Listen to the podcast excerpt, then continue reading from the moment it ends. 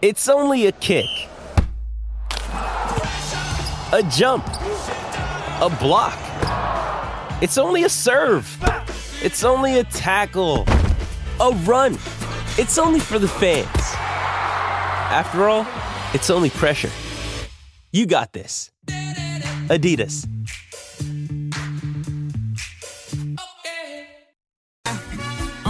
Uh, Yeah, just get in the mood. 932, that's how basketball sounds.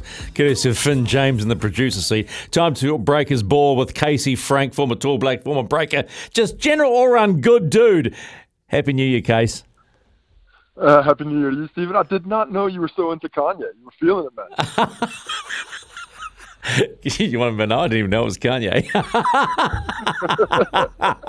yeah, now Finn's bouncing around the 20 year old saying, Oh, well, you don't know it's Kanye, you don't know it's Kanye. i got to say, nice sounds, man. Well, what sounds even better is Breakers on a four game winning streak. This is a, a, side that was was super strong last year, makes, makes the, play, the, the finals and doesn't do the job. But uh, where, where has the shift been, do you think? This year, from going from damn near second last to now, now start to threaten. Well, I think it's a team that's, for the most part, finally gotten free of its injury plague. Uh, you know, of course, Finn Delany's out for about a month from now uh, with a calf concern, but bringing back William McDowell White, bringing back Zylan Cheatham, and enabling Anthony Lamb to really fit fit in. You know, he's now the second leading scorer in the competition since they've brought him in. They had to adjust to all those injuries, but now that they've uh, understand his role and everybody's coming back, you see a really talented team. And you know, I, I think you see this winning streak uh, in particular has come around since uh, Memphis Rubes uh, has been entered in, into the starting lineup. He hasn't produced less than 15 points in those four wins, uh, which is great to see from the next star. And you know, of course, to do that, Thomas Abercrombie had to move to the bench. So, uh, you know, it's a, a big move to send the, the captain, Mr. Breaker, to the bench, and he's been producing in that role off the bench. But uh, a lot of guys moving around, finding their roles, and finally being able to produce winning basketball. Yeah, I was talking to Finn because he's our basketball guru here, and I was saying he was saying, look, Manders has been scoring fifth, scoring forward 15 plus points in the last four wins, and I said, well, that's not many points, but he's saying actually for a next star, that is good. That is good turn, uh, good good work, uh, good point scoring. Sorry.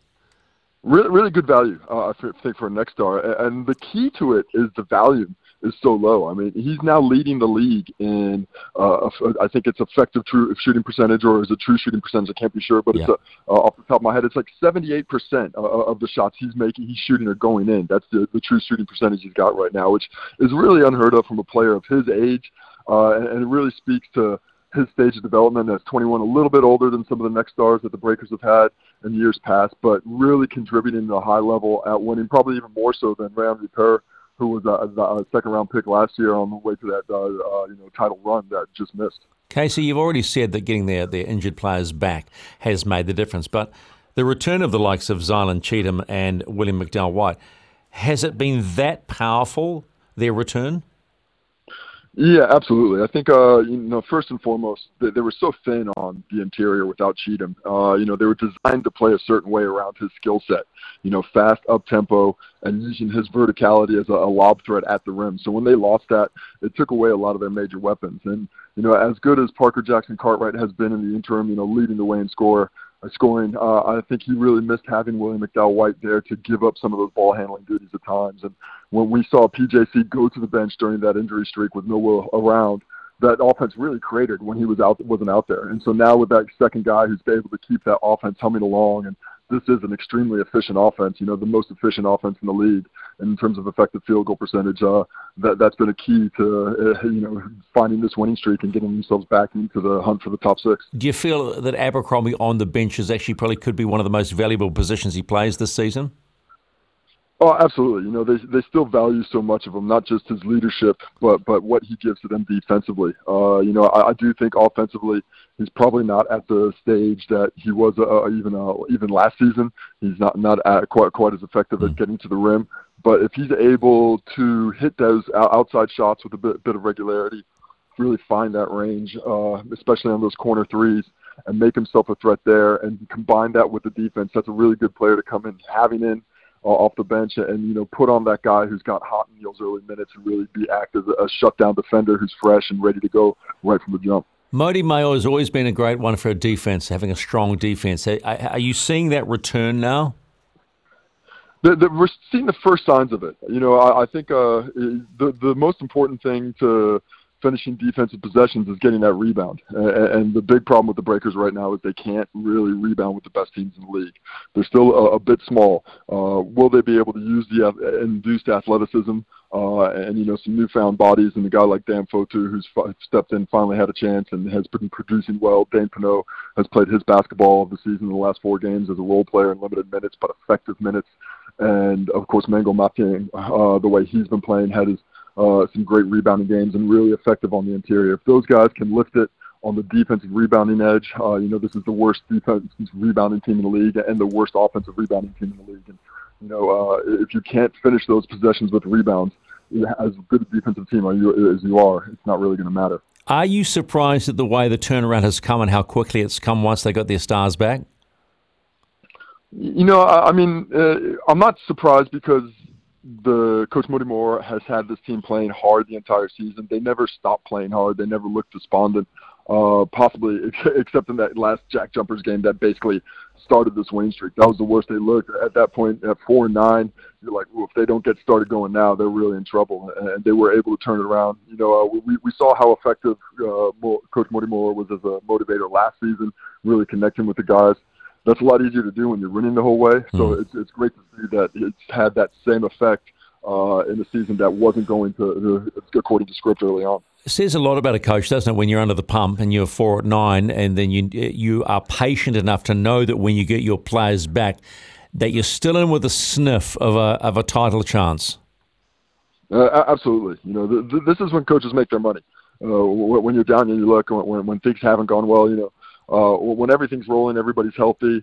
That, that that's a lot easier, you know. Uh, but when you see the true colors of how guys feel about each other when things are down, and this is a team that worked its way back from, from a pretty big hole, and, and has gone from a team that uh, everybody had kind of slept on and said, "Oh, well, tough year, maybe on to the next one." uh, to a team that I, I don't think looking to me as one of those top four teams in the league, and, and certainly a team that has the talent to beat anybody in the competition on any given night. Uh, they've got the they've got the second place Wildcats tomorrow night. Where does the threat from the Wildcats come?